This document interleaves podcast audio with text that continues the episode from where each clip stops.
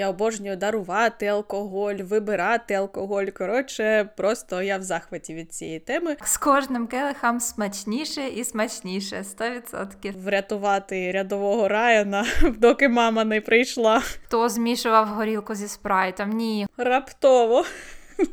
Та яку мадеру? Щоб два рази навставати. Вино і гусі.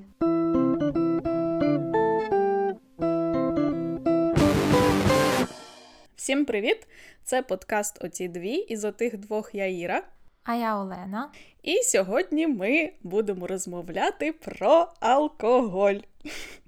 І я дуже рада з цього приводу. Ура! Я не знаю, я обожнюю цю, цю тему.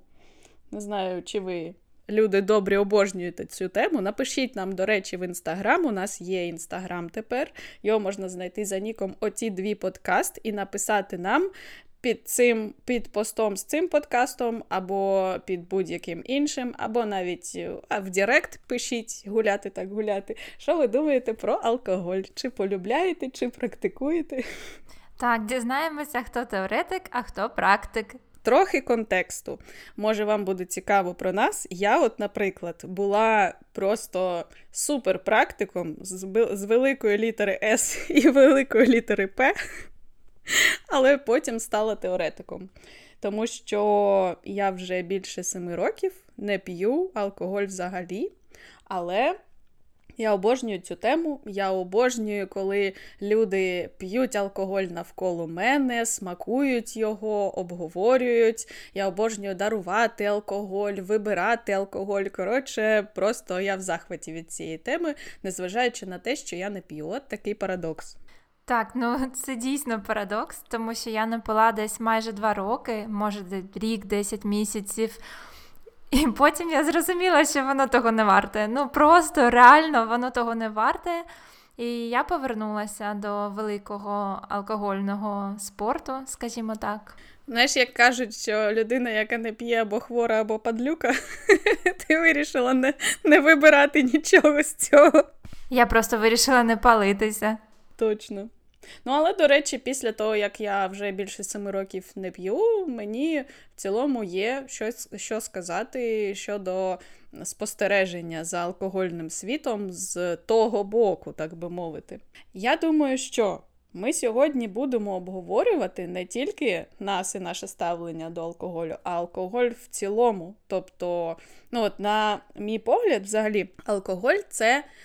Е, ну, така штука дуже культурного плану, тобто нації, які е, споживають в основному якийсь тип алкоголю, вони мають ну, такий свій, якби таку прослойку свою якусь культурну, яка пов'язана з цим алкоголем.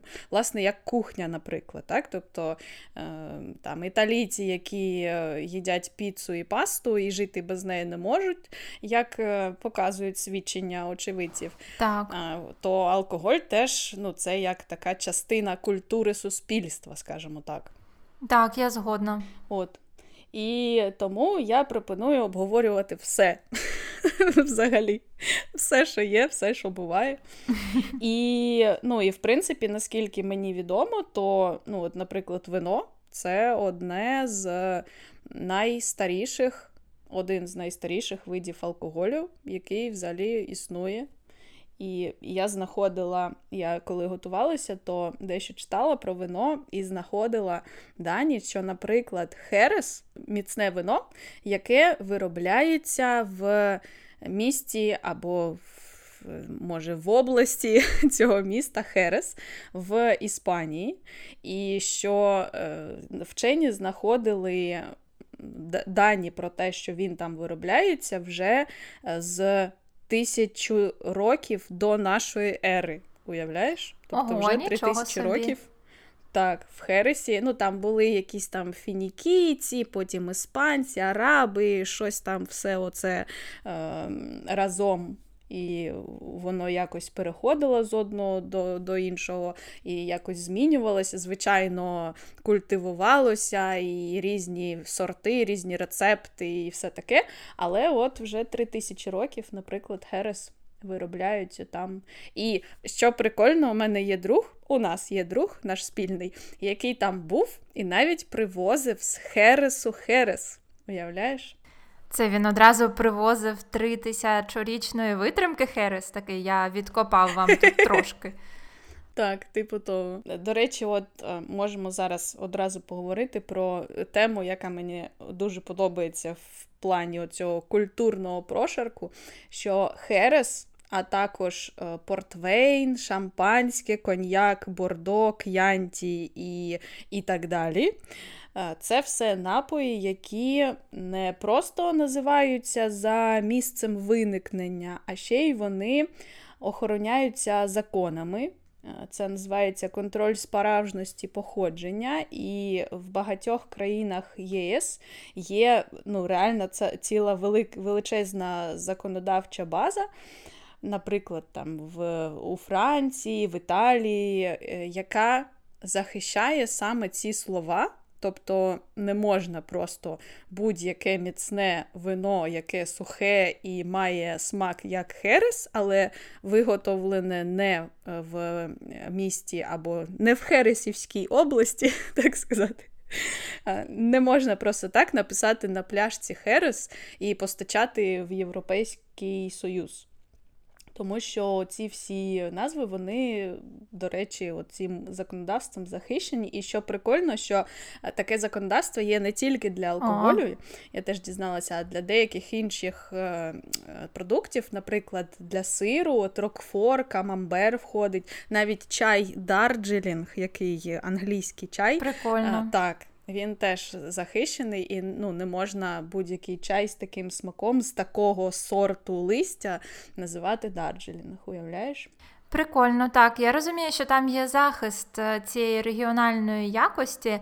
Тобто, навіть якщо я почну вирощувати виноград і робити вино десь там собі на задньому дворі, я все одно не зможу писати, що це там червоне вино з Ріохи, навіть якщо я матиму будинок собі десь в Ріосі, принаймні я так розумію.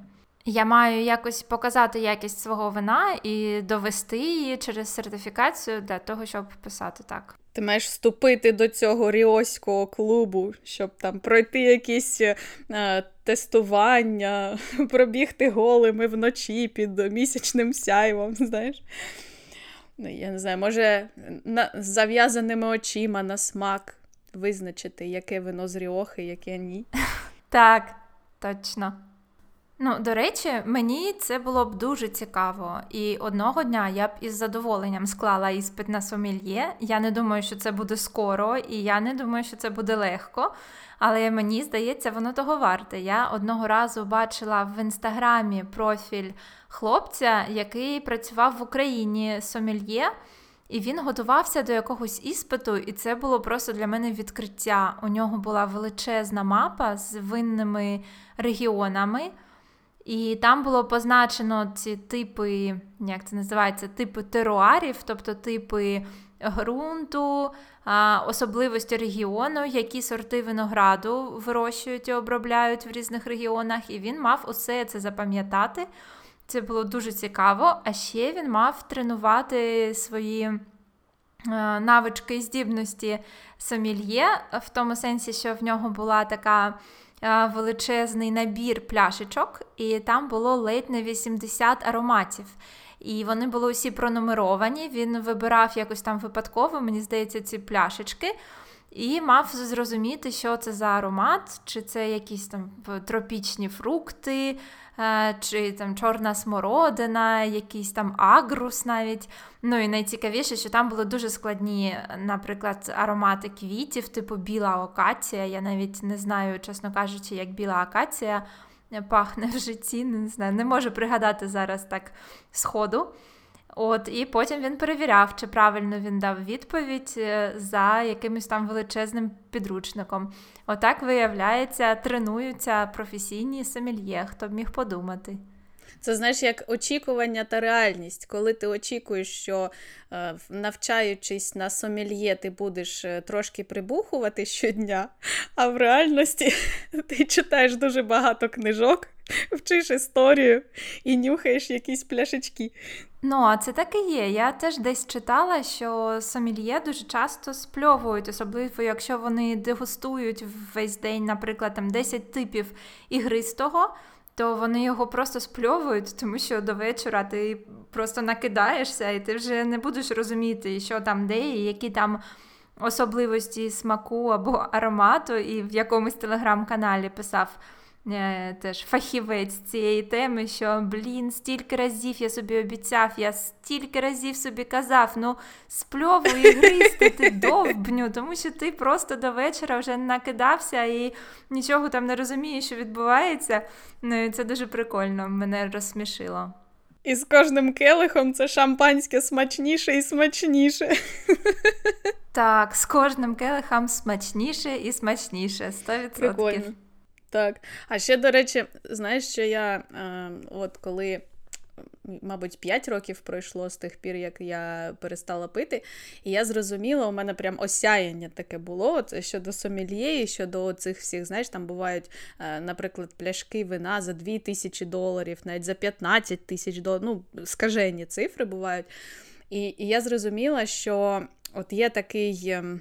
Як е, надбудова над е, просто бухлішком. Є оця надбудова luxury бухлішка, за яким е, всякі колекціонери гоняються і намагаються його собі добути, спробувати, або просто похизуватися перед гостями. Ну, я не знаю, що конкретно там мільйонери з ним роблять, колекціонери-мільйонери. От, І що ну, це ціла індустрія така, що люди люди розбираються в вині, вони відчувають смаки, вони, може, там обміни якісь проводять, аукціони. І ну, це реально виглядає з боку ну, звичайних людей. Це виглядає як щось таке вау, якийсь е, закритий клуб для дуже багатих людей, які знаються на вині, і вони такі, в них ореол, знаєш, якоїсь майже містичний, е, містичного luxury luxury такого. Але коли ти дивишся на оце все з точки зору людини, яка не вживає алкоголь, ну тобто алкоголь. Е, в тому числі оця пляшка вина для, е, за 15 тисяч доларів, от для мене вона ну, не їстівна, вона якби не, не має для мене жодної цінності. знаєш. І оця вся, е, оцей всей luxury ореол, він просто розсипається в одну мить знаєш, і просто взяв і рухнув. Так, я погоджуюся. Тому що мені здається, що там є якийсь такий переламний момент, коли якість просто переходить у колекційну цінність. Тобто ти починаєш купувати вино там від 2 або 3 євро.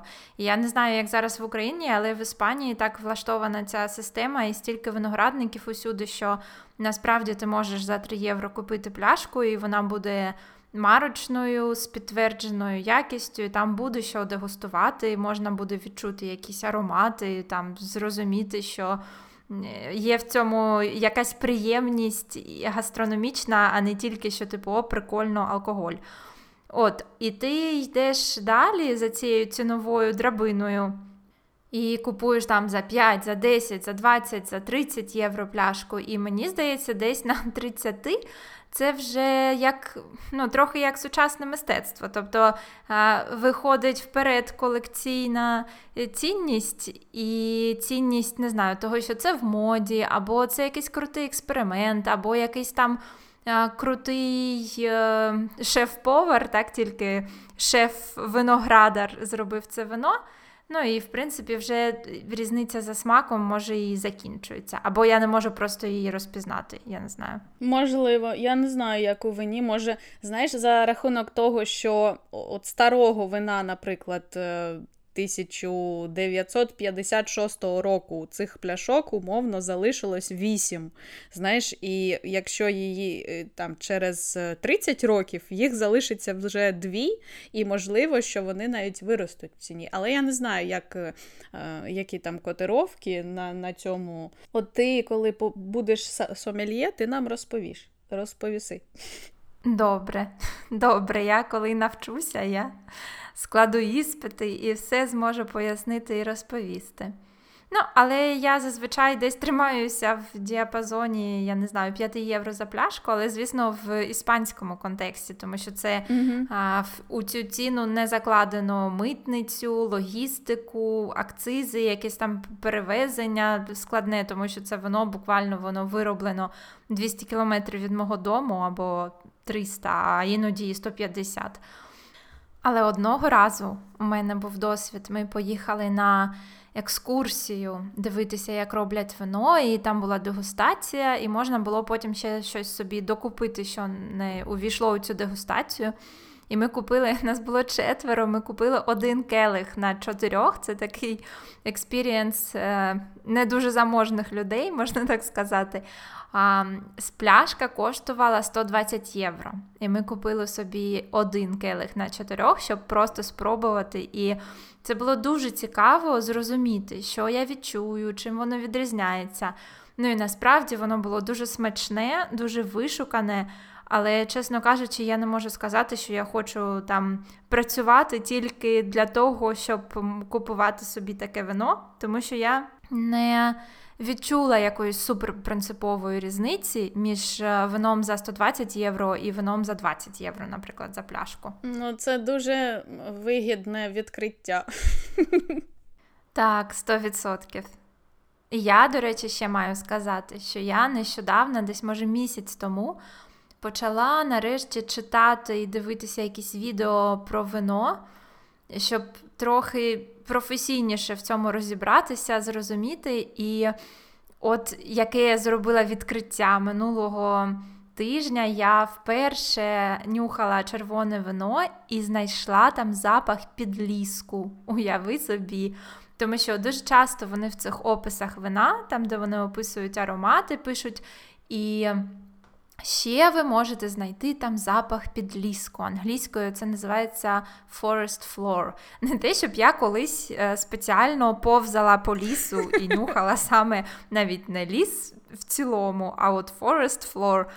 Але я так якось дивним чином сконцентрувалася, і я зрозуміла, що саме вони мають на увазі під цим запахом, і це було просто величезне відкриття. Я така о вони якось видають практичні завдання. Ну, чи ну, ну як? Ну, я маю на увазі, якщо ти слухаєш, тобі показують, але ти ж не можеш. Ну, я, я, як це відбувається взагалі, що ти починаєш е, відчувати запах підліску? В цьому є логіка, просто ніхто чомусь нормально про неї не пише. Але якщо ти ранжуєш, наприклад, біле або червоне вино на легке, середнє інтенсивне, то ти знаєш, що залежно від того, як його виробляли, до якої категорії належить цей сорт, там виникнуть або не виникнуть певні аромати. Тобто ти точно знаєш, що в білому легкому вині, яке свіже ніколи не бувало в бочці, а просто там трохи постояло на ферментації. Там ніколи, наприклад, не буде ванілі, кориці або такого запаху хлібу, або масла, якогось чогось подібного. Оцей аромат ванілі, кориці або хлібу, він йде просто від бочки, від настоювання на дріжджах. І ти можеш просто побачити трохи читерськи, якщо читаєш, що написано це біле шардоне, стояло три місяці в дубовій бочці, то ти знаєш, що там буде цей хліб або якісь сливки, щось таке. Воно має бути від бочки. І не те, щоб ти супер якийсь сомельє, але ти логікою можеш дійти до, до цього. Так само до цього ти можеш там про червоне вино дійти, що в інтенсивному червоному вині, яке довго настоювало, від бочки теж буде запах тютюну або кориця, або шкіра, навіть може бути щось подібне. І от такі різні приколи, вони йдуть не тільки від того, що ти там нюхаєш, і ти такий, о Боже, та це ж підлісок. Ну, вони ще можуть йти просто від того, що ти розумієш, або від асоціації, тобто навіть метафор, наприклад, мінерали. Ми всі знаємо, що мінерали, каміння, воно не пахне. Це знання біології, хімії, там просто не, воно не може пахнути. Але якщо ти читаєш, що там Совіньйон Блан з регіону Роеда має мінеральний якийсь аромат, то ти думаєш, що саме з того, що я зараз відчуваю, може бути мінералом. Тому що, наприклад, ти відчуваєш якісь три аромати, і ти знаєш, що це ну, це 100% яблуко, це дуже схоже на якісь квіти, і там буде якась третя дивна штука. І ти такий, о, от вони, от вони, оце ж оце ж мінерали. Тепер я розумію. Ну і так якось воно складається. Або, наприклад, на сайті Wine Spectator там є. Mm, я хотіла, до речі, поговорити про нього. Так, і я його, до речі, знайшла просто вчора, і навіть не для подкасту, а тому що я от читала ж про всі ці свої вина. І там є тест, називається Що я дегустую? І там просто текстовий опис. Наприклад, що це насичене червоне вино, там з запахом лісових фруктів, чорної смородини, досить кислотне, але не дуже в'яжуче, не дуже танінне. І треба вгадати е, регіон, сорт винограду, рік. І ще там щось. І от цікаво, що я 7 з 10 вгадала сорт винограду. Mm-hmm. Ну, звісно, що я взагалі не вгадала регіони. Особливо тому, що я про Європу ще трошки щось розумію, а що там відбувається в Аргентині, в Чилі, я взагалі гадки не маю. Але так, от я вгадала сорти винограду і подумала: о, так я ще нічого, дуже я собою пишалася, маю сказати, прямо ж взагалі. Ну, тобто, це реально дуже-дуже прикольний чіт-план, такий лайфхак. Так, що якщо ви хочете розбиратись в вині, але взагалі дупля не ріжете, як це робити, то можна трохи погуглити, трохи повивчати, і, в принципі, навіть не маючи доступу до широкого спектру тестування, так би мовити, можна потім виблискувати на якихось там фенсі заходах. Що а от тут я ви відчуваєте, як е, аромат мі- мінеральний в цьому шардоне, або не відчуваєте. І ні, це не тому, що його настоювали на якихось священних каміннях. Вино заряджене на успіх.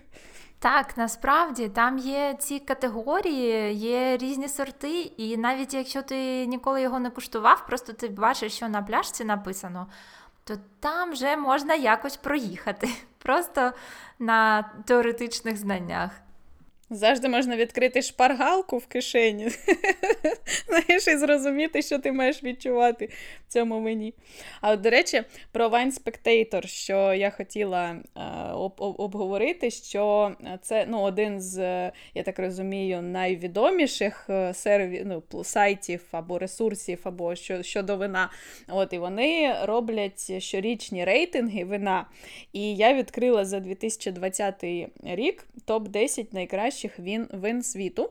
І от коли ти кажеш слово вино, то в принципі, ну от у мене, наприклад, виникає е, якась одразу асоціація з Францією.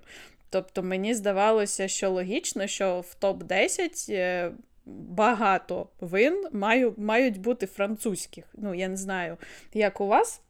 Але Тим не менш, от я відкрила топ-10 2020 року. Перше вино е, на першому місці зараз. Секундочку, Бодегас Маркес де Мурієта Ріоха Кастійо Ігай Гран Резерва Еспесіаль. Іспанія урожай 2010 року. 139 доларів за пляшку.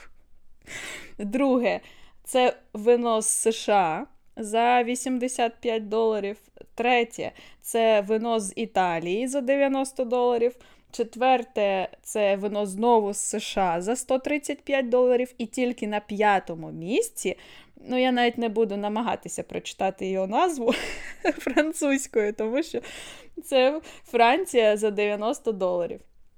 От приблизно так у нас виглядає топ, топ-5 найкращих вин світу. От. І що цікаво, ну там далі Франція ще є, звичайно, нижче.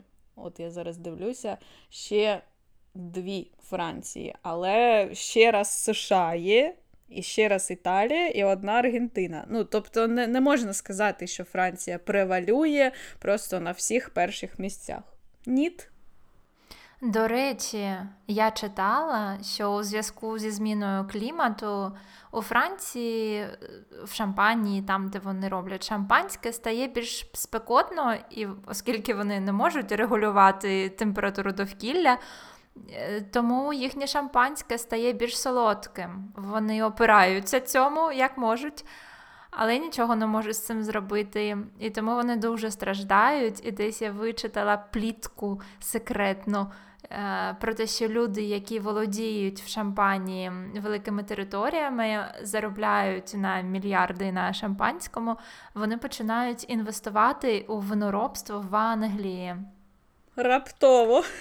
Тому що вони мають таке відчуття, що зі зміною клімату скоро в Англії буде непогано, а може навіть краще, ніж у Франції. І у Франції тепер ми будемо робити інтенсивні солодкі червоні, як фігачать на Сицилії е, тоннами. Або москатне ігристе. Так. І в минулому році вперше якісь англійські вина перемогли на якихось суперконкурсах, тому що стає спекотніше, і в них з'являється цей баланс, і з'являються шанси. Але це дуже стрьомно. Так, але цікаво, ми живемо у світі змін. Усього лише там 300 років робили шампанське в шампанії, тут бабах переїхали колись в Оксфордшир. Я, до речі, дуже-дуже сильно любила солодке, мускатне і гристе вино, ще коли пила. І в мене просто така ностальжі, особливо італійські добре вдаються. Ех. Мені подобається, що в Іспанії гристівина називаються кава, і це не в сенсі, що чай і кава, а це від слова кейф, в сенсі, що вони відтримували історично це в печерах до того, як з'явилася якась індустрія. Але от назва залишилася, і мені чомусь це завжди смішить, що треба купити кави, коли ми так, йдемо до це супермаркету. Хотіла ще про Мадеру розповісти, е, але почну почну здалеку зі свого дитинства. Я коли була маленька, ми з батьками кожне літо їздили в Крим відпочивати на морі. А як відомо, в Криму є декілька виноробних е, господарств, чи як там вони називаються. І е, в тому числі в деяких з них виготовляють Мадеру. Я, е, наскільки я дізналася, що вони, в принципі, не мають права писати слово Мадера, але ну, насправді Мадейра потрібно, потрібно говорити, а не Мадера.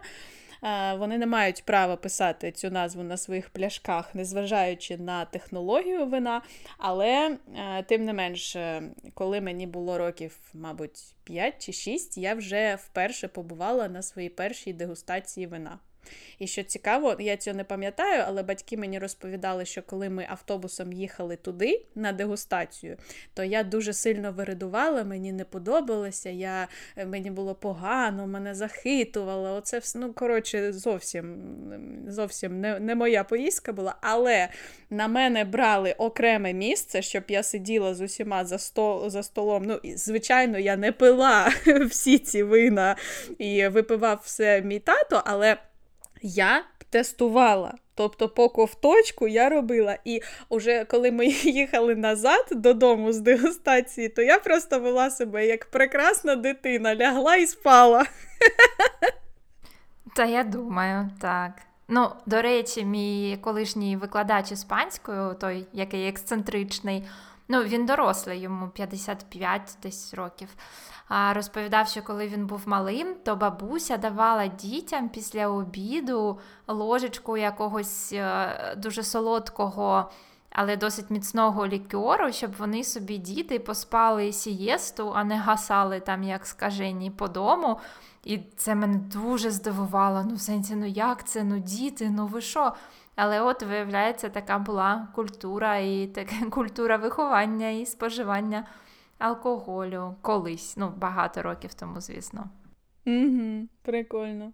А я вперше спробувала алкоголь випадково. Ми були на дачі, мені було дуже мало років, не знаю скільки, там 4, 3, 5 може. І я щось просила попити там водички, але усі так були зайняті чимось. І я побачила на столі прозору рідину. Це була горілка. Я встигла а, щось випити. Звісно, я там плювалася, все виплюнула, але кількість там крапель цієї горілки в мене потрапило. От я виник певний ефект. І справа в тому, що це був період, коли ще в селі тримали гусей, недовгий період. І ці гусі вони мене страшенно лякали, просто жах. І тоді я, після цих трьох крапель горілки, вийшла на двір і сказала: так, гусі, нам треба з вами поговорити. І я їм розповіла, що, блін, я тут головна, не треба мене чіпати, і ще й колись, ще раз, якийсь гусь до мене підійде, то я просто не знаю, що буде. Отак от. Боже, ти знаєш, є такий вислів, що хочете зрозуміти, ваша дитина буде лідером чи ні, коли виросте, подивіться, вона бігає від гусей і за гусями. Ну, от бачиш, як виходить, що я лідер тільки коли п'ю. Тоді добре, що ти знову п'єш. Ой Боже, я не можу заспокоїтись. Я хотіла розповісти про те, як випадково винайшли Мадеру, але я вже не можу. Та яку Мадеру? Я в собі випадково винайшла лідерські якості, бачиш як? Так от, я все ж таки розповім історію про Мадеру. Це вино, яке винайшли. Винайшли випадково. Це історія, просто яку я дізналася на дегустації. Я все до того вела. От, що це вино, яке виробляється логічно в Португалії на острові Мадейра. Ну, воно походить звідти. І тому воно і називати, називатися має Мадейра або Мадера, як у нас. І навіть є такий процес тепер, який називається мадейрізація.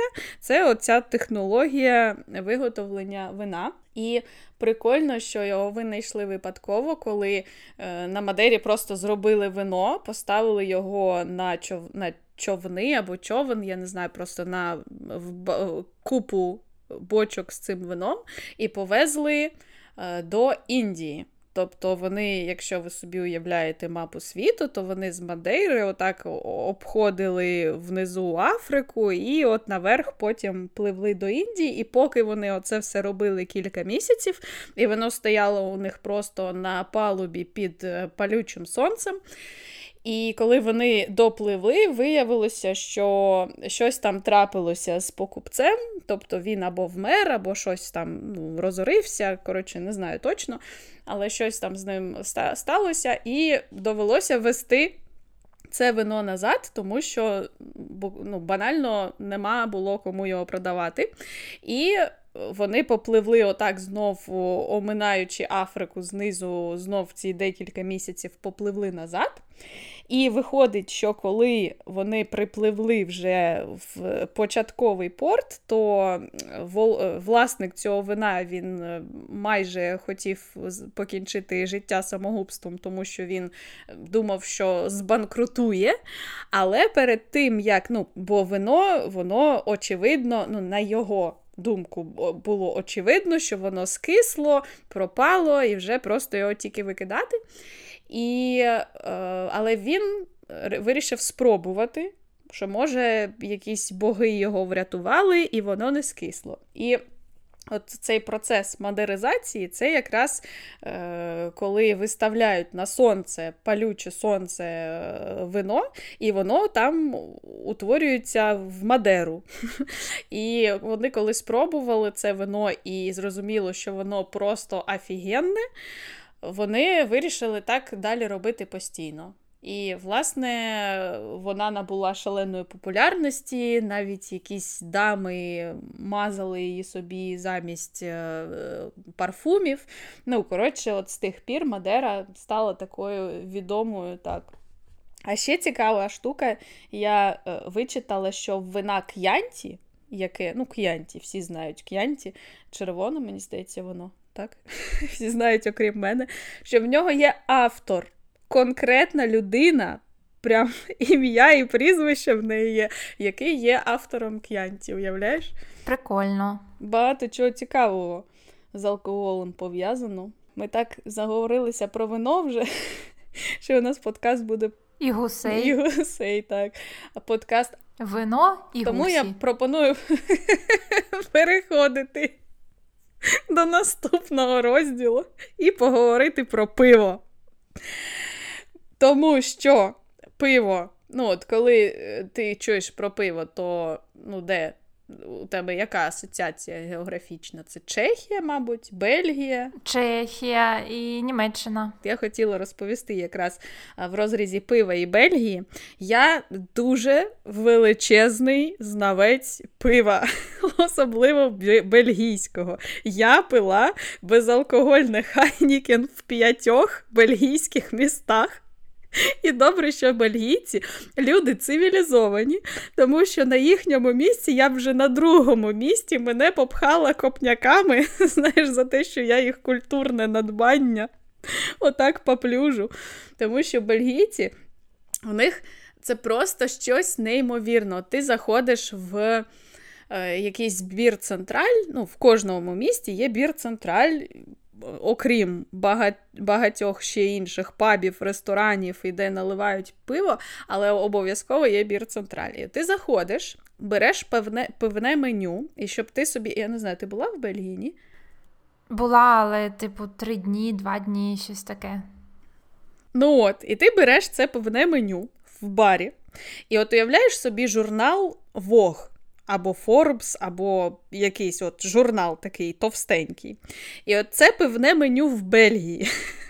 І ти просто береш оці 90 сторінок і починаєш його гортати, гортати, гортати, а там все пиво і пиво, і пиво, і пиво. І воно описано з любов'ю, знаєш, з картинками. Оце все. І це просто немає. Я навіть сторіс колись знімала, е, коли гортала оце пивне меню в одному з барів, і мені довелося його прискорити, оце, оці сторіс, і вони влізли тільки в дві, тобто в 30 секунд вже при, прискорені. Бельгії. Уявляєш, що яка у них там в Бельгії пивна культура? І, Але я нічого не розумію в пиві взагалі. Тобто, оці всі IPA, APA, це все не про мене, тому що мені воно на смак як фейрі з ароматом хвої, знаєш? От серйозно, я дуже перепрошую. Ну, насправді IPA, мені здається, воно не супер смачне і трохи для фанатів цього сорту, але от цікаво, що ми були на фестивалі, ми пили IPA, і ми гуглили там щось про різні сорта пива. І що найцікавіше, що, звісно, поки ми гуглили і гуглили Фейсбук, і всі підхопили це, що ми шукаємо якесь пиво. І наступного дня Саша отримав рекламу, що, типу, хочете спробувати нові сорти IPA, сходіть до такого бару, там щось вам запропонують цікаве. А я отримала рекламу анонімних алкоголіків. І я така, серйозно. Серйозно, що з тобою не так? Фейсбук. Ми були на одному заході, ми були одні й ті самі напої. І, типу, потребуєте групи анонімних алкоголіків? Капець, що це таке? Дякую. Він просто зрозумів, що ти пила пила вино, а тут гуглиш пиво. Це все, це пропасть. А, точно так. Пиво після вина це, це пропасть, це факт. А щодо пива, нам цікаву історію розповідали на екскурсію на екскурсії в Генті. Як взагалі почалося розповсюдження пива от в цьому місті, що е, люди.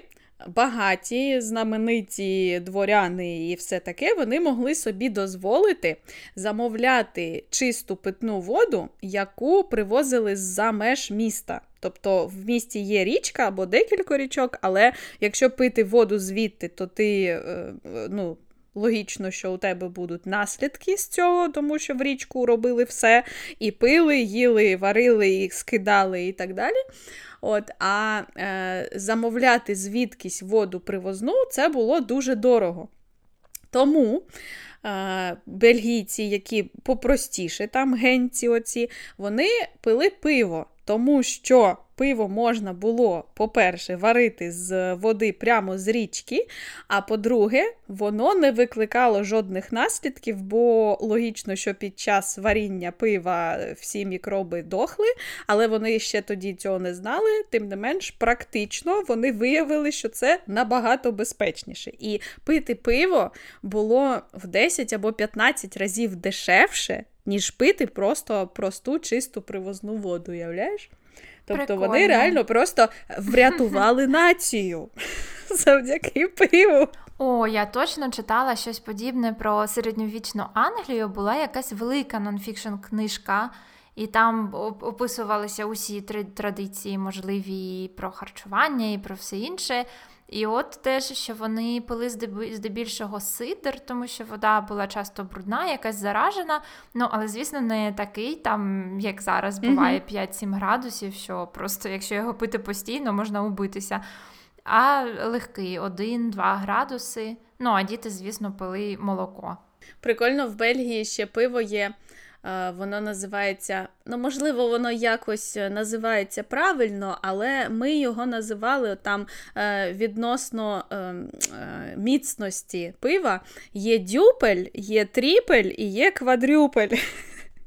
Але мені здається, що що це ми якось е, ржали, і квадрюпель, мабуть, називається якось не так читається, але прикольно, що е, от дюпель це не дуже міцне, тріпель це міцніше, і квадрюпель це взагалі смерть. І реально, ти, от, наприклад, в Брюге ми коли були, е, ти приходиш на цю старовинну пивоварню, яка там з 1400 якогось року там стоїть, ти сидиш прямо в ній прямо на в її подвір'ї. Там, де вже 600 років люди п'ють пиво, і ти сидиш, замовляєш собі цей квадрюпель, і реально, якщо ти замовив, не дай Боже, два квадрюпелю, то там тобі повний квадрюпель, незважаючи на те, що приносять 0,25. Так, ми щось таке подібне пробували, здається, десь тут теж в якомусь пивному ресторані. Цікаво. А от ще, до речі, що мені цікаво, про ці культурні особливості споживання алкоголю. Тому що мені здається, що в Іспанії тут усі постійно щось п'ють. Але навіть якщо це там Новий рік, на площі, якесь свято, таких, що прям в квадрюпуль п'яних людей, ну ти не знайдеш, їх буде дуже мало. Але водночас ти можеш піти зранку попити кави. Ну, кави не в сенсі ігристого, а кави кави. І ти побачиш, що хтось сидить з пивом, там хтось сидить з вином, хтось з вермутом, ще з чимось. І ти таке думаєш, блін, ну 10 ранку, альо, як це так взагалі відбувається? Або ще бізнес-ланчі. Коли до бізнес-ланчу, там ти вибираєш перше, друге, і ти вибираєш напої. І включено воду, фанту, спрайт, колу, щось там ще, і дуже часто включено вино, майже завжди включено вино. І іноді, якщо це не туристичний ресторан, а якийсь там загублений в кварталах, де власне живуть місцеві, то вони просто приносять пляшку. Щоб два рази навставати. І я перший раз, коли це побачила, я така подумала: блін. А що це значить? Я ж просто просила келих, навіщо мені пляшка? Я ще прилякалася, подумала, що блін, я зараз заплачу за все це там мільйон буде вдвічі дорожче коштувати, ніж сама їжа. Але на практиці, на практиці ні. І виявилося, що е, виявилося, що насправді ця пляшка, оскільки це не марочне вино, а якесь там звичайне столове, воно в рест... в супермаркеті буде коштувати півтора євро. А в ресторані, де вони це закупають оптом, вони можуть просто, я не знаю, купатися в цьому вині, обливатися ним. Ну і це дуже смішно, коли це так, таке бачиш, і потім думаєш, о, особиста пляшка білого на обід. Оце ми і попрацювали сьогодні. Я пам'ятаю, що ми коли ходили з тобою на обід в Барселоні вдвох, то мене це теж дивувало, що всі люди замовляють, ну майже всі замовляють це вино і нормально, і потім йдуть працювати, і, і все добре з ними. Так. Або йдуть ще трошки годинку полежати собі на сієсті. Mm-hmm. Ну, Звісно, зараз це не так вже поширено, але існують офіси, які працюють, наприклад, там з 10 до 2, а потім з 5 до 8. Звісно, це не стосується якихось міжнародних it компаній але локальні бізнеси, якісь невеликі штуки, вони насправді можуть так працювати часто, і тобто феномен сієст ще існує. Ну, але я можу сказати, що я навіть зрозуміла, в чому прикол, коли спека, ще коли ти напився вина на обіді, і ти пішов там, поспав годинку, і трохи краще, і можна щось якось ще діяти до вечора. Але знаєш, це ж е, теж відображення, ну, от. Ем... Робочі години це теж відображення культури, тому що дуже дивує нас, наприклад, коли ти приїжджаєш е, до Іспанії або Італії або Франції, і от в ці такі мертві години, умовно кажучи, з третьої до сьомої, коли ти взагалі нічого не можеш поїсти в ресторані. Тобто немає такого, що ресторан працює з 10 до 10. У нього є якісь години на обід, є якісь години на вечерю, а між ними ти, будь ласка, займися чимось, чим тобі цікаво. От, І я пам'ятаю, що вперше мене дуже це дивувало. Ну так, у нас починається з восьмої. З восьмої вечора починається вечеря, а у шостій ти ніде не поїси, ну, може, в супермаркеті можеш щось купити нащо відкриватися раніше, якщо люди ще працюють, тому що в них була сієста, вони випили вина, відпочили, потім попрацювали, і тільки аж потім приходять їсти. Ну це ж логічно. Так, ну з іншого боку, скандинавські країни, я так розумію, вони взагалі живуть за іншим графіком. Починають, типу, у сьомій ранку, і потім у четвертій або п'ятій вони вже вільні. І, типу, все їсти додому, спати і все таке інше. І, блін. А ми тільки о восьмій і все починається життя. От зараз сиджу і думаю, що я знаю про скандинавський алкоголь, і розумію, що просто нічого. Мабуть, його там нема.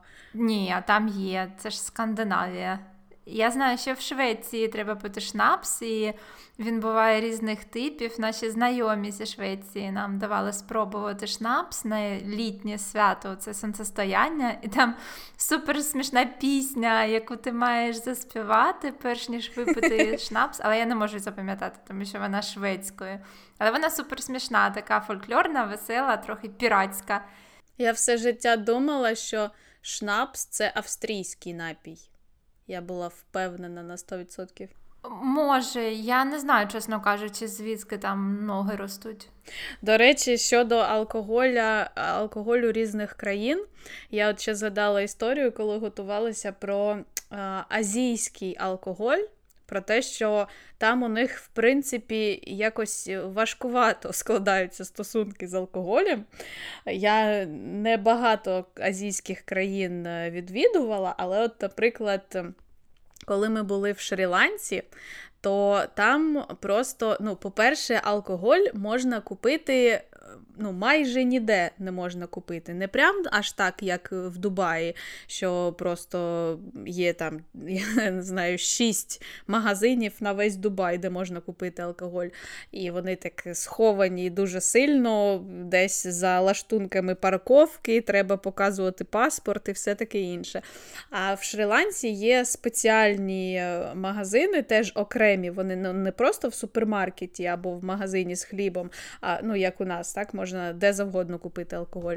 А у них там це все окремо, і у них е, взагалі майже всюди їхній якийсь локальний алкоголь, який типу віскі або типу вино, типу пиво. Ну, пиво ще е, добре, тому що ну просто ну, пиво і пиво, знаєш, ну воно якби нейтральне, воно не має якихось там букетів смаків чи щось таке, але його можна пити охолодженим, як мінімум. А оце все, що вони називають.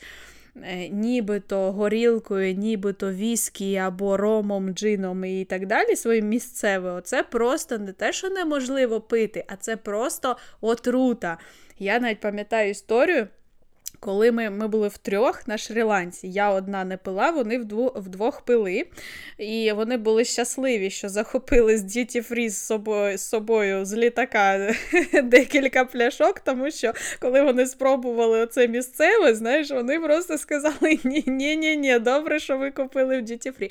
І ми поїхали на дискотеку вночі в пляжному барі. Ну, тобто, уявляєш, що там можна робити? Пити коктейлі і танцювати. Ну, що ще можна робити? Я купила собі півтора літрову пляшку води і танцювала з нею. А хлопці е, вони е, прийшли на бар, там був, була якась коктейльна карта, всі коктейлі на місцевому вині, але вони подумали, ну що там багато льоду, кола, знаєш, ну там не буде відчуватися оця гидота. Коротше, вони перепробували коктейлів штук сім. Я думаю, десь за перші хвилин 40 дискотеки. І закінчилося це все тим, що вони купили собі по, по, по пляшці води, і у нас була твереза дискотека. Тому що це було просто неможливо взагалі вживати е, в їжу впитував. От такий дивний там алкоголь. Я так розумію, що в багатьох азійських країнах там з алкоголем, ну, з місцевим особливо. Ну, В Японії є саке, всі знають про саке, так? Але я, наприклад, ніколи не пробувала саке, тому нічого не можу сказати. Але оце, оце, оце все азійське, дивне, от, оце ваше. І мені здається, у них там не дуже в цьому напрямку якось розвинено, на відміну від європейців. Не знаю чому. О, ну я думаю, що там два чинники насправді. По-перше, те, що в деяких країнах на Шрі-Ланці може або в Арабських Еміратах трохи релігія тобі каже, що це не дуже добре пити. Угу. А з іншого боку, я так розумію, що в Азії у них трохи інші генетичні особливості, і вони не переробляють так важкий алкоголь просто фізично, як європейці або скандинави, які е, більш такі міцні в цьому сенсі. І тому, можливо, в Азії просто не отримують стільки задоволення, тобто воно не розвивалося, тому що люди генетично дуже швидко п'яніють і не дуже радіють цьому процесу. Так, можливо. Я от е, що бачив, те й розповів. Але знову ж таки, так я е, звертаю увагу в подорожах на алкоголь тільки в ті е, щасливі моменти, коли зі мною подорожує хтось, хто п'є. І тоді, ого, до речі, про веселі історії. О, так, я згадала про Італію, про Болонью і про алкоголь. Я подорожувала з тими двома хто друзями, хто п'є з великої літери П, вони великі професіонали питва. От, І була просто не, не надзвичайна мімімішна історія про Болонью. Коли ми приїхали, у нас е, цілий вояж був після того, як ми разом були на Майорці, пам'ятаєш, ми потім поїхали в Іспанію. І, Ой, в Італію. І ми е, спочатку були в Бергамо, потім на Комо їздили, потім у Венецію, і потім, вже коли е, всі друзі, окрім нас е, трьох, поїхали, роз'їхалися по своїх містах, ми втрьох трьох приїхали в Болонію. Це був наш перший вечір. Ми вже дуже втомилися, чесно кажучи, за два тижні подорожей. От, І ми приїжджаємо в Болоні, заселяємося в квартиру через Airbnb і розуміємо, що в нас немає штопору. І, ну, А ми ж в Італії, і виходить, що хлопці збиралися пити вино. Звичайно, вони там щось собі, якийсь список е, склали з італійських вин, які вони хочуть продегустувати саме сьогодні. От. І е, ми вирішили ну, в супермаркеті, там, де купуватимемо вино, там і купимо штопор. І заходимо, один супермаркет нема штопору, другий другий супермаркет нема штопора. Вже там, умовно, восьма вечора всі оці е, господарчі магазини вони вже вже закриті. Тобто є тільки супермаркети, які працюють до 11, знаєш, і ніде нема штопора, і, і у них просто паніка, що робити, що робити. І тут ми заходимо в магазинчик з сирами.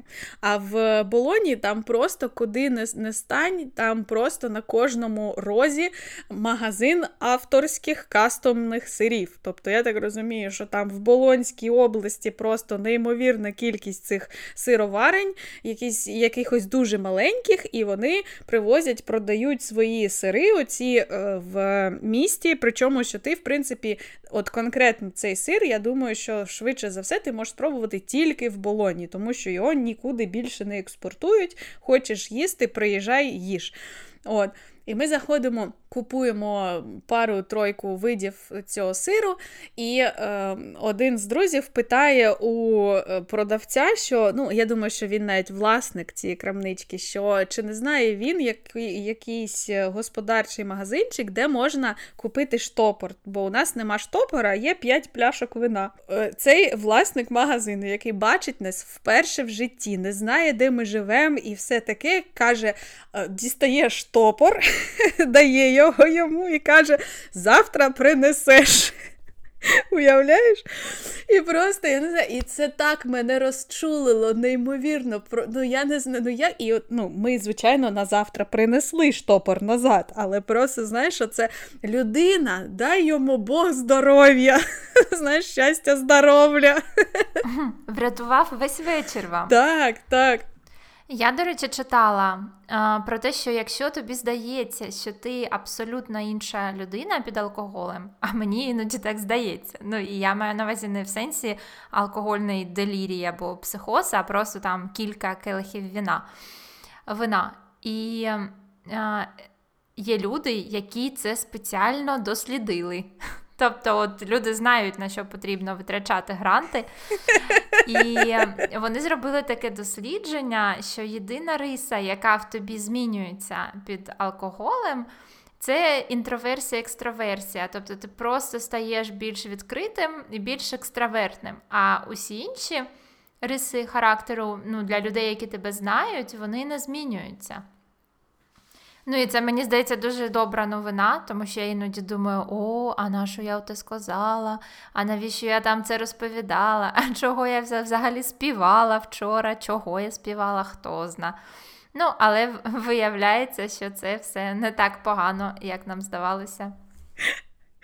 Ой, була у мене історія, як я співала, і навіть не одна, але я не буду її розповідати. Добре. Ти так смієшся, ніби я там теж була, але і я взагалі такого не пам'ятаю. Ні, ні. Це знаєш, знаєш, бувають такі історії, які тільки для внутрішнього вжитку, тобто це тільки для для такого кола. Я я дуже поважаю всіх людей, які зараз нас слухають, але е, ну, я хочу мати щось і для себе. Але я хотіла спочатку поговорити по, про коктейлі. Ти любиш коктейлі? Ну, залежить. Мені здається, зараз я просто вся у світі вина, вина і ще трошки вина. Але ну, теоретично так. Я просто е, кинула пити в той момент, коли у мене ще було недостатньо грошей, щоб встигнути перепробувати всі коктейлі, які тільки бувають, ну, хоча б класичні. Знаєш, от тому я в коктейлях не дуже сильно розбираюся. У мене там, ну мої два в топі у мене два: Long Island і Мартіні з горілкою. О, я супер не люблю коктейлі на горілці, і мені здається, я дуже нудна, тому що я п'ю мохіто багато і маргариту, яка текіла, сіль, лайм, лимонний сік, щось таке інше. І я отака нудна, просто жінка, яка тільки п'є мохіто і маргариту, і все. Mm.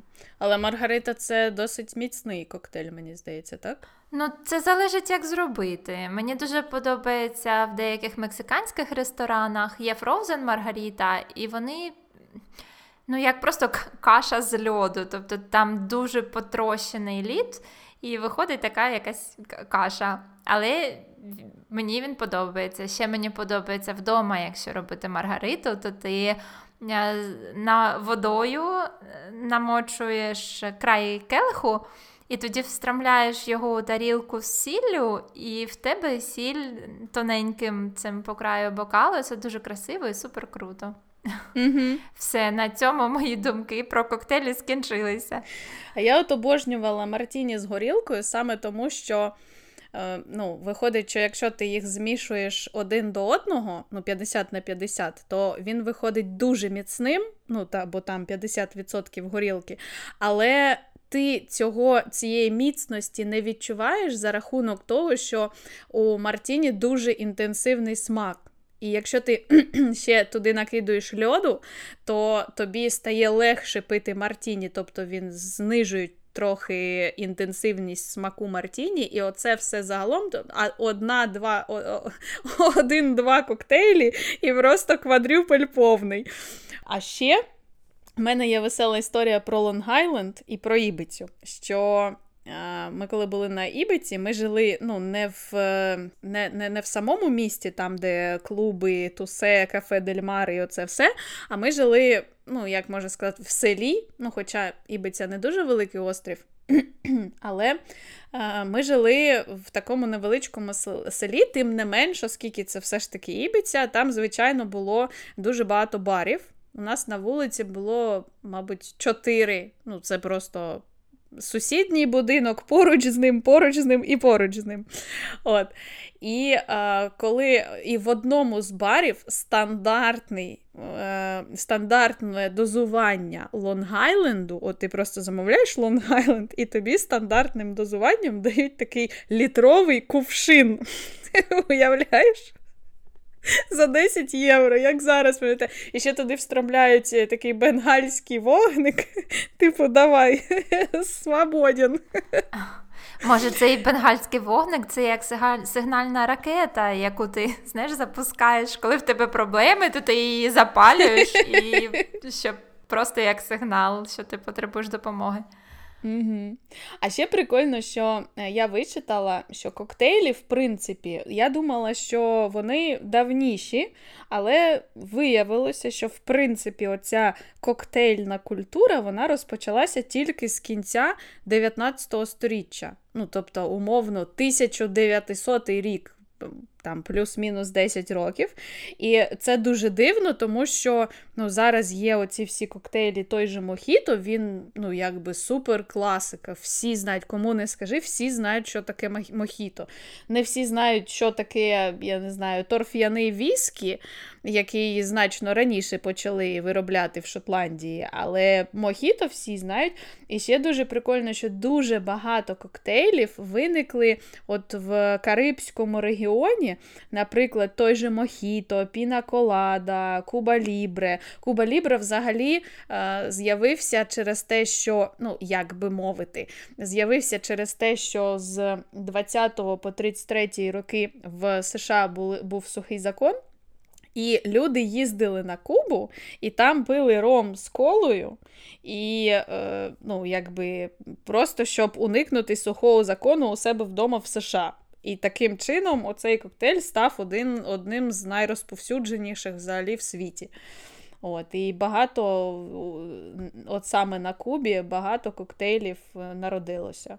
От я, до речі, що ще хочу спробувати. В сенсі я згадала з приводу сухого закону в США, що він подарував нам ці так звані speak-easy bars, коли ти не знаю, в тебе крамниця і ковбаса або книжкова крамниця, і там є якісь маленькі дверцята, і якщо ти знаєш, то ти заходиш туди, так. і там супервеличезний бар. Я була в одному, здається, такому, тільки за своє життя, але от мені було б дуже цікаво дослідити, в яких містах є які бари такого типу, і усюди там пошвендяти. Тому що сам цей момент, коли ти заходиш там до телефонної будки або до бібліотеки, чи крамниці з ковбасою, чи з одягом, і там є ці двері, а за ними бар, це супер прикольно.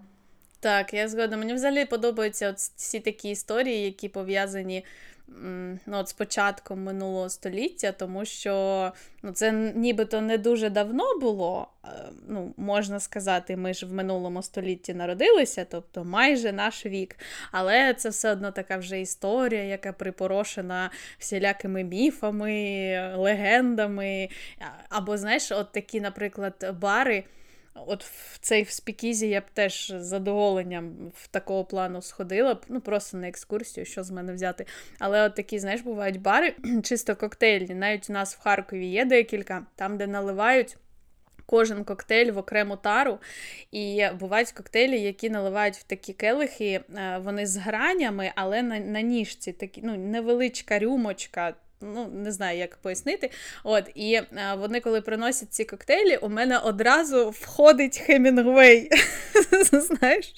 І сідає за сусідній столик, тому ж і чекає, коли йому в так, в такому ж келишку маленькому принесуть його, що він там пив. От, І знаєш, от у мене такий фльор від цих історій про про сухий закон і про всі, про, про різні штуки, які на початку минулого століття відбувалися. А ще я вичитала щодо коктейлів е, історію створення коктейля секс на пляжі що е, ну, його зробили не в, не на Кубі, але його зробили теж там в тропіках у Флориді. Що е, якась компанія, яка виробляла персиковий шнапс, до речі, про шнапс, ми вже сьогодні згадували. І е, не могла ніяк е, вигадати, як ну, ну, зробити бум в продажах, можна так сказати, тому що не зрозуміло було, що з цим шнапсом робити. От, І вони запропонували винагороду бармену або бару, який е, ну, продасть більше за все оцього шнапсу. І якийсь бармен вигадав е, робити коктейль секс на пляжі, в який входить цей персиковий е, шнапс, і назвав його так, тому що у Флориду на канікули приїжджало багато студентів. Ну, логічно, навіщо? Навіщо. От. І виходить, що вони купували цей коктейль, він їм подобався. Потім вони поверталися до себе ну, до своїх штатів рідних, там, де вони жили або навчалися, і е, просили в барах такий же коктейль, а ніхто не знав, як його робити. І отак от розповсюдився секс на пляжі по, по США. Прикольно. Прикольно, я ще подумала з приводу студентів і коктейлів, що цікаво поговорити про оцей гівняний алкоголь, який ти п'єш, коли ти молодий і бідний. Не обов'язково це портвейн три сімки або якесь пакетоване вино.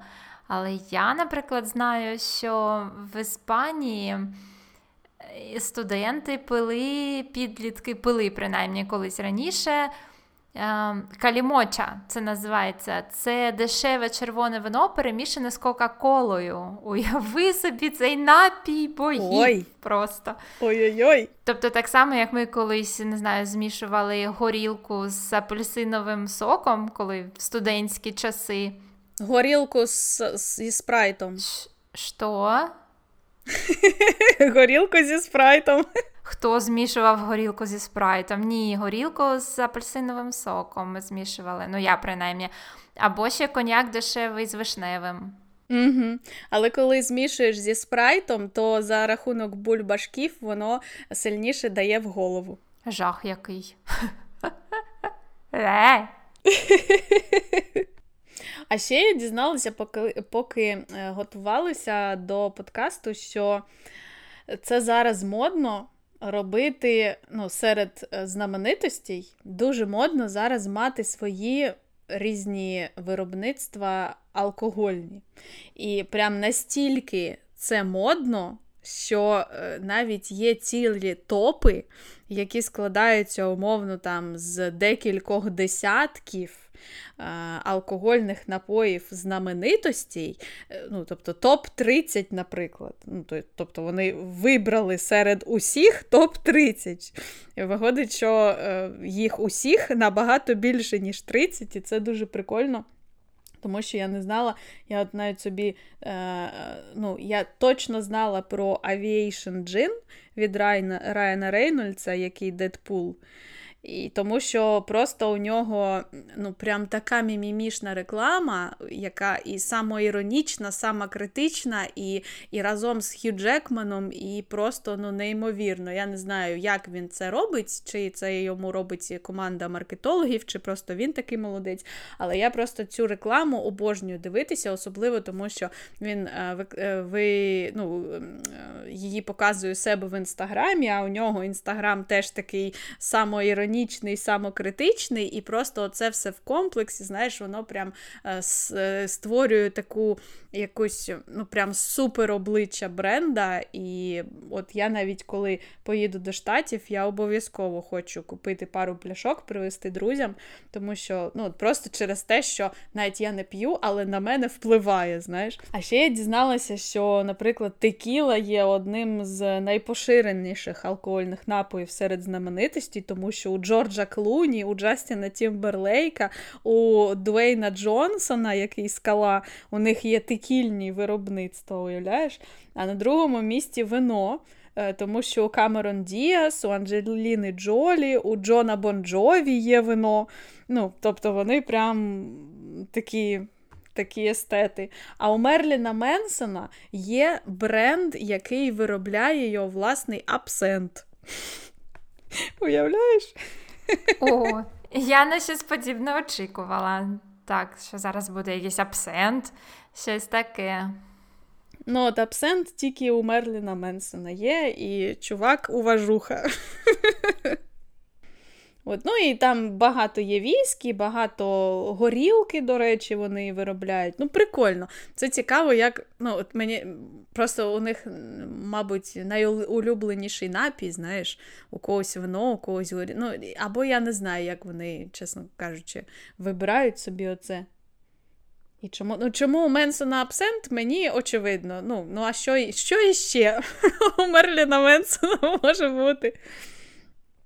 Мені от дуже подобається, чесно кажучи, що зараз так багато усього різного, тому що трошки мені цього не вистачило, скажімо так, культури. Не в сенсі, що ой, як всі там багато пили або п'ють, а в сенсі розуміння від дитинства або від підліткових років того, що там алкоголь може бути смачним, як його комбінувати з їжею, що це значить, як поводитись, як зрозуміти взагалі, що там ти п'яний, як поводитись, якщо ти п'яний, як пити так, щоб потім зранку не валятися, там як хто зна що ще півдня. І тому що мені от цієї інформації якось теоретичної не вистачило, чесно кажучи, під час дорослішання. Ну, тобто, зараз ми вже можемо все зробити самі, вже дізнатися, прочитати, зробити дослідження, але от я трошечки шкодую, що в дитинстві якось мало вчили нас цьому. Ну, в принципі, мені здається, це одна з таких тем аля табу. Ну, як про секс теж у нас в нашому суспільстві, або про психологічний стан, або про взаємовідносини, або про особисті кордони, або про щось завгодно, що е, не можна назвати ну, таким очевидним, типу, не, не суй пальці в розетку. Знаєш, е, Це такі теми, на які ну, можна сказати, що суспільство закрите, і е, мало з ким батьки або школа розмовляють на такі теми. Ну, зараз може більше, але в наш час, в нашому дитинстві точно ні. Ну, я точно не хочу бути особою, знаєш, яка ниє про те, що її батьки в 90-х там не навчили її про сорти вина, тому що абсолютно зрозуміло, що їм було не до того, і був абсолютно інший кон- контекст. Mm-hmm. Ну, але так, насправді інформації трошечки не вистачило просто про побутові речі, без французьких сирів, а на рівні якоїсь там поведінки, чогось такого. Ну, але ми вже зараз маємо підлісок в червоному вині, можемо дегустувати. А я, до речі, тобі скажу, що от я зараз згадую, ну, я пити, в принципі, почала доволі пізно, десь е, туди 17-18. Ну, не те, щоб там, знаєш, я в п'ятому класі за гаражами десь. А, і, Але, ну. Я згадую з теплотою, можна так сказати, ті часи, коли е, ми всі разом з друзями проходили оці кроки знайомства з алкогольними різними станами. І що буває, і що може бути, і які наслідки, оце все, і як ми один, одне одного підтримували. Пам'ятаєш, скільки історій було про те, там, що врятувати рядового Райана, доки мама не прийшла. Напевно, нам може навіть трошки пощастило, що ми не дуже рано почали пити, і з підліткових історій я не пам'ятаю нічого по-справжньому там небезпечного або якогось трешу, ну що там максимально, типу, ну, комусь може було погано, або там ой, ха-ха, напився і пішов собі ліг спати десь на дивані. Ну і я теж згадую це в такому контексті більше сміху і теплоти, ніж о Боже, що ми творили. Тому що, в принципі, ми нічого і не творили. Ну, я розумію, що, мабуть, у багатьох е, людей по-іншому скла... ну, тобто у нас обставини так склалися, тому що і ну, і школа була така, і, і взагалі якось відношення до життя було таке якесь е, відповідальне чи що. Щось ми е, завершуємо на якійсь такій е, меланхолічній нот, нот, нотці. Так, так, я вже така бабця, знаєш, сиджу, пригадую mm-hmm. молодість свою. І зараз підемо, погортаємо шкільні альбоми, згадуємо, О, в мене нема, в мене все у батьків. А, ну я я тобі пришлю пару фоточок. Але я, до речі, я, до речі, дуже задоволена, що в той час, коли ми були підлітками, у нас не було телефонів з відео, і що все, що залишилось, це mm-hmm. просто е, шкільні альбоми, а не якісь фотоальбоми у Фейсбуку. Уявляєш, скільки п'яних переписок е, не сталося з нами, скільки розбитих сердець не сталося з нами через те, що не було телеграму. Ой, та я тебе прошу. А ми писали смски транслітом латинкою. Коли йдеться про п'яну переписку, то відсутність технології мене не зупиняла ніколи. Там просто поштові голуби, знаєш, йдуть в діло, або смски транслітом латинкою. Та це, з цим все нормально було. О, Треба робити подкаст про, про ностальгію. Отже, друзі. Розповідайте нам свої алкогольні історії. Розповідайте, які ви любите алкогольні коктейлі, напої, чому вам подобається або чому не подобається. Пишіть нам в інстаграм оці дві подкаст. І навіть якщо ви не п'єте і алкогольну тему не любите, напишіть мені про це, бо я у вашій команді я теж не п'ю. Так, або напишіть нам смс-ку транслітом.